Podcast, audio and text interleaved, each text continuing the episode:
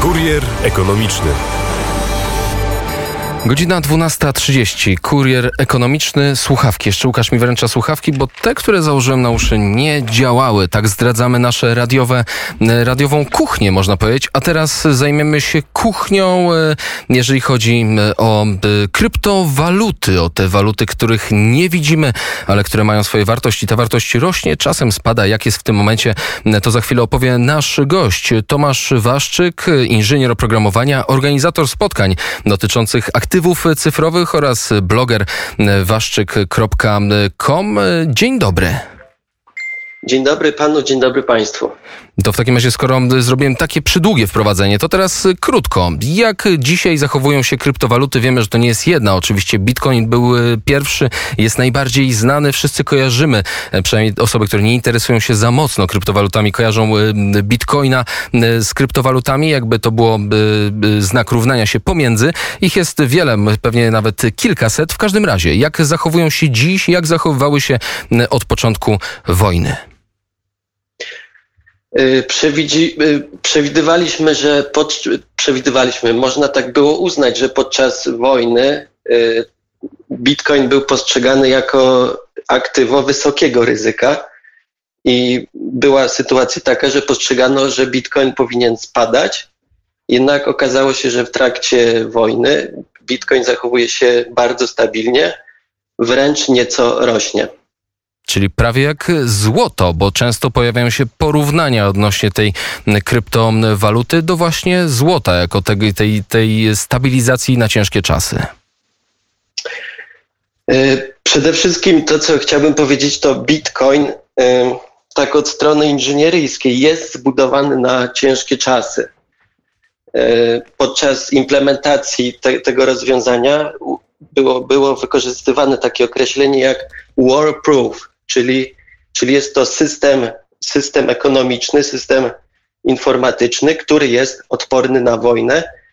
Y, no i póki co y, wojna, którą obserwujemy, mm, pokazuje nam, że, że, no, że ten bitcoin zaczyna się sprawdzać i, i jest w pełni działający, wojna nie przeszkadza mu wręcz się rozwija, przynajmniej kiedy spojrzymy na, na krótką stosunkowo historię, bo około dziesięcioletnią, ale kolejne kraje bądź zrobiły to, bądź przymierzają się do tego, aby, aby Bitcoin, aby niektóre kryptowaluty stały się oficjalnie uznawane przez kraje. Tutaj przykład choćby z Salwadoru, który zmierza w tym kierunku. Wcześniej mieliśmy również przykłady z Ameryki Południowej, krajów, w którym Bitcoin stał się oficjalnym środkiem płatniczym. Co dalej?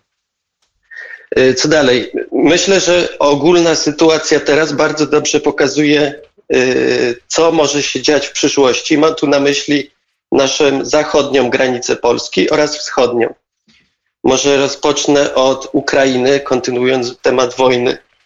Y, widzimy, że na Ukrainie temat cyfrowych aktywów, bo tak wolę określać niż kryptowaluty, ponieważ krypto w języku polskim się to niezbyt dobrze kojarzy więc cyfrowe aktywa. Zacznijmy krypto, e, kryptografii. Kryptografii, tylko że y, no, ma, ma, masowy odbiór jest bardziej to kryptografia, mało osób jeszcze kojarzy te terminy. No dobrze, to nie zaburzajmy, e, nie wprowadzajmy zbyt wielu pojęć. Proszę kontynuować. Co z Ukrainą? Z Ukrainą. Ukraina pokazuje, no, wojna nie jest, nie, nie są to przyjemne chwile na pewno dla, dla Ukrainy ale wojna ewidentnie pokazuje, że im jest więcej mm, problemów na Ukrainie, tym procesy legislacyjne, czyli te najważniejsze legislacja, prawo od strony państwa przyspiesza. Już oficjalnie y, prezydent y, Załęski mówi o tym, że mm, banki będą mogły wspierać, wspierać aktywności oraz firmy, y, które będą chciały działać na tym rynku. E, no i warto też wspomnieć, jak, jak przebiegała cała zbiórka, e, cała zbiórka na pomoc Ukrainie, która e, to, co mnie osobiście również bardzo zaskoczyło, nie była przeprowadzona w, w walutach fiducjarnych typu euro, dolar i podobne, a, a były, ta zbiórka na pomoc była przeprowadzona w cyfrowych aktywach takich jak przede wszystkim Bitcoin, Ethereum, ale również i inne. To prawda. Legislacja, wspomniał Pan o legislacji, więc y, warto wyjaśnić, bo doszło de facto do y, legalizacji. Oczywiście obrót tak. na Ukrainie kryptowalutami był, że to nie jest takie oczywiste, bo są kraje, gdzie są zakazane, na przykład Chiny, ale był y, legalny, tak. chociaż teraz dopiero usankcjonowano to przepisami, więc wydaje się, że te, te jak to Pan powiedział, cyfrowe waluty wchodzą na salony. Y, Ukraina oczywiście tak jak we wielu krajach tak naprawdę nie, nie, nie wyglądała inaczej, tylko teraz y, jakby instytucje państwowe oficjalnie mówią, że jest to w pełni legalny sposób wymiany y, pieniądza, wymiany dóbr. I to jest jakby powiedziane nieoddolnie, tak jak w wielu krajach ta sytuacja wyglądała, że programiści i, i osoby z, ze świata technologicznego wprowadzały te terminy, a, a tutaj mamy podejście y, w drugą stronę, czyli rząd oficjalnie mówi, że te technologie będą wspierane i, i nie dość, że są wspierane, ale również są wykorzystywane y, w praktyce i póki co sprawdzają się bardzo dobrze. No szczególnie kiedy gotówka traciła na wartości, mowa o, o, o ukraińskiej walucie, ale nie tylko. Tutaj wydaje się, że kryptowaluty stały się tą bezpieczną przystanią. To wschód. A co z zachodem? Zachód, y, Zachód. Zachód jest y, z jednej strony wschód mamy, który y, ewidentnie wspiera te, te, te, te cyfrowe aktywa, a z drugiej strony mamy Unię Europejską i Unia Europejska, ja to tak w ten sposób odbieram, że Unia Europejska, wcześniej były rozmowy, czy będziemy to wspierać, czy nie, co z tym robić a aktualne rozmowy w Parlamencie Europejskim y, odbieram je w ten sposób, że mm, to nie jest już pytanie jak, tylko y, dokładnie w jaki sposób ta, ta legalizacja ma zostać przeprowadzona. Y, no i mam tutaj, no nie mam zbyt dobrych wiadomości, ponieważ mm, Unia Europejska chce zbanować, powtarzam, chce zbanować tak zwane unhosted wallets. Oznacza to to, że użytkownicy wykorzystujący cyfrowe aktywa tak naprawdę nie będą mieli w pełni, nie będą ich w pełni posiadać, ponieważ zewnętrzna firma będzie posiadać klucze prywatne. Y, no i ta zewnętrzna firma tak naprawdę będzie mieć władzę nad tymi środkami. I aktualnie te prace trwają, y, no ale z tego co, co widzimy, to, to Unia Europejska właśnie w tę stronę chce pójść. Wydaje się, że kraje, wiele krajów na świecie chce iść w stronę legalizacji kryptowalut czy walut cyfrowych, ale niejako zakładając im kaganiec, czyli to, to co było największą zaletą, czyli rozproszenie, czyli brak kontroli, czyli wolność, wszystko jakby miało zmierzać w kierunku nieco odwrotnym.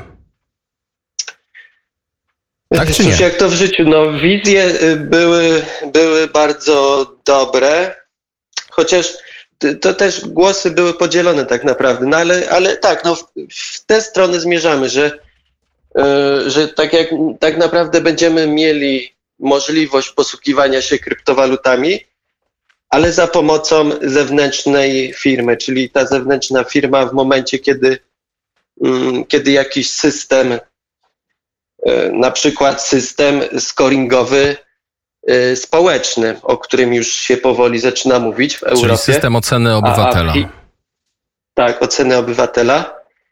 Y, no i nieco, nieco parę lat do przodu y, myśląc, no to może być tak, że w momencie, kiedy, kiedy jakiś system oparty między innymi o sztuczną inteligencję stwierdzi, że dana jednostka jest niebezpieczna dla, mm, dla społeczeństwa, no może być tak, że Y, zostanie odcięty od własnych środków, pomimo, y, już mówię o świecie, pomimo y, realiów, gdzie gdzie jakby cyfrowe aktywa będą y, w masowym użyciu. No tak, I, kto czytał jest... George'a Orwella wie, jak takie rzeczy się kończą. E, w takim razie, czy nie jest trochę tak, że, że państwa, niektóre państwa, które lubią mieć kontrolę, czasem coraz większą kontrolę, nie będą chciały wypchnąć tych kryptowalut, które się utworzyły oddolnie, tych niezależnych kryptowalut i stworzyć swoje kryptowaluty narodowe, kontrolowane przez banki centralne. Czy nie idzie to trochę wszystko w tym kierunku, według pana?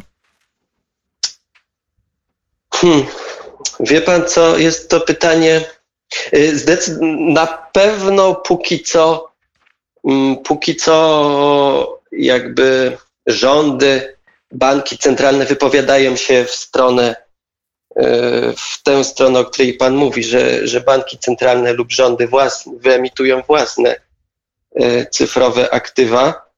Przykładem, przykładem takiej takiej instytucji jest chociażby szwedzki Riksbank, który, który sobie zadał za zadanie, że on będzie liderem tego typu rozwiązań. Tylko ja się tak zastanawiam nad tym, czy mm, tak od strony utrzymania takiego systemu informatycznego, bo tak naprawdę jest to system zwykły, e, może nieco nowatorski, ale nadal system informatyczny, to utrzymanie tego systemu e, jest zadaniem trudnym rozwiązanie problemu double spend, czyli które, y, które upewnia użytkowników, że nie można prowadzić w tym systemie nadmiarowej inflacji jest y, trudne i mm, ja zastanawiam się, czy, czy, czy te pomysły, które są nam pokazywane, czy, czy one naprawdę zostaną zrealizowane w praktyce. Z drugiej strony y, druk pieniądza przez Narodowy Bank Centralny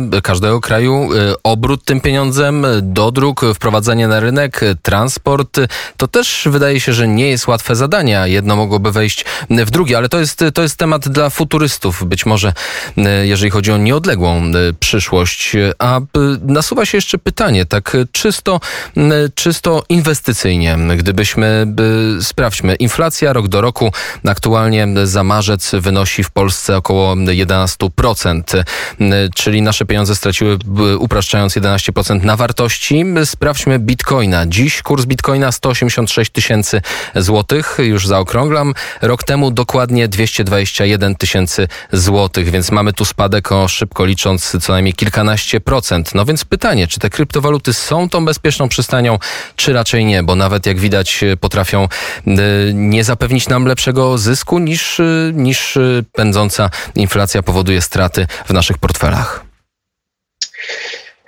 Mm, wie pan co, ja powiem tak, że uważam, że w ogóle dlaczego kryptowaluty i cyfrowe aktywa się zrodziły? Ponieważ w mojej opinii pieniądz ma jedno, jedno z najważniejszych fundamentalnych zadań, I mam tutaj na myśli tezauryzację naszej pracy, czyli tak, abyśmy nie, nie tracili własnych środków w czasie. I, I cyfrowe aktywa zrobiły się dlatego, ponieważ no, Ameryka, dolar amerykański dobrze pokazał na tym, że on regularnie traci. I, i ja bardziej patrzę na, na bitcoina i, i jeśli porównuję bitcoina z dolarem, Y, to myślę, że ten Bitcoin jest dobrą strategią, aby po prostu zachować siłę nabywczą naszej pracy. I, i od tego bym w, obecny, w obecnej sytuacji gospodarczej, ekonomicznej y, taki bym cel sobie zakładał, że aby raczej nawet nie myśleć o zyskiwaniu, a jedynie o zachowaniu wartości naszej pracy wykonywanej w danym czasie. No tak, bo tu trzeba oddać e, sprawiedliwie, że o ile rok do roku Bitcoin spadło te kilkanaście procent, no to były też momenty, w których on osiągał nie aktualne 180 parę tysięcy, a nawet 260 tysięcy. Ta jego niestabilność jest dla niektórych e, tym głównym e, problemem, no ale jak słyszymy od analityków, z czasem ten Bitcoin będzie się bardziej cywilizował, a kurs będzie bardziej stabilny. Nasz czas dobiegł końca niestety, chyba że jeszcze zdanie końcowe. Zdanie końcowe jest takie, że my nadal jesteśmy y, w początkach rozwoju kryptowalut, cyfrowych aktywów. Y, wojna, jak widzimy, wojna przyspiesza i mm, jakby wraz z przyspieszaniem wojen, procesem wojen, procesów wojennych, mm, widzimy coraz większą masową świadomość y, cyfrowych aktywów oraz szans i zagrożeń, jakie ze sobą niosą. Powiedział Tomasz Waszczyk, bloger waszczyk.com, inżynier oprogramowania, entuzjasta walut cyfrowych. Dziękuję za rozmowę i do usłyszenia. Dziękuję, do usłyszenia. Godzina 12.45 do studia. Szepcząc gdzieś pod nosem wszedł Łukasz Jankowski. To znaczy, że za chwilę rozmowa, a teraz kończymy kurier ekonomiczny. Kurier ekonomiczny.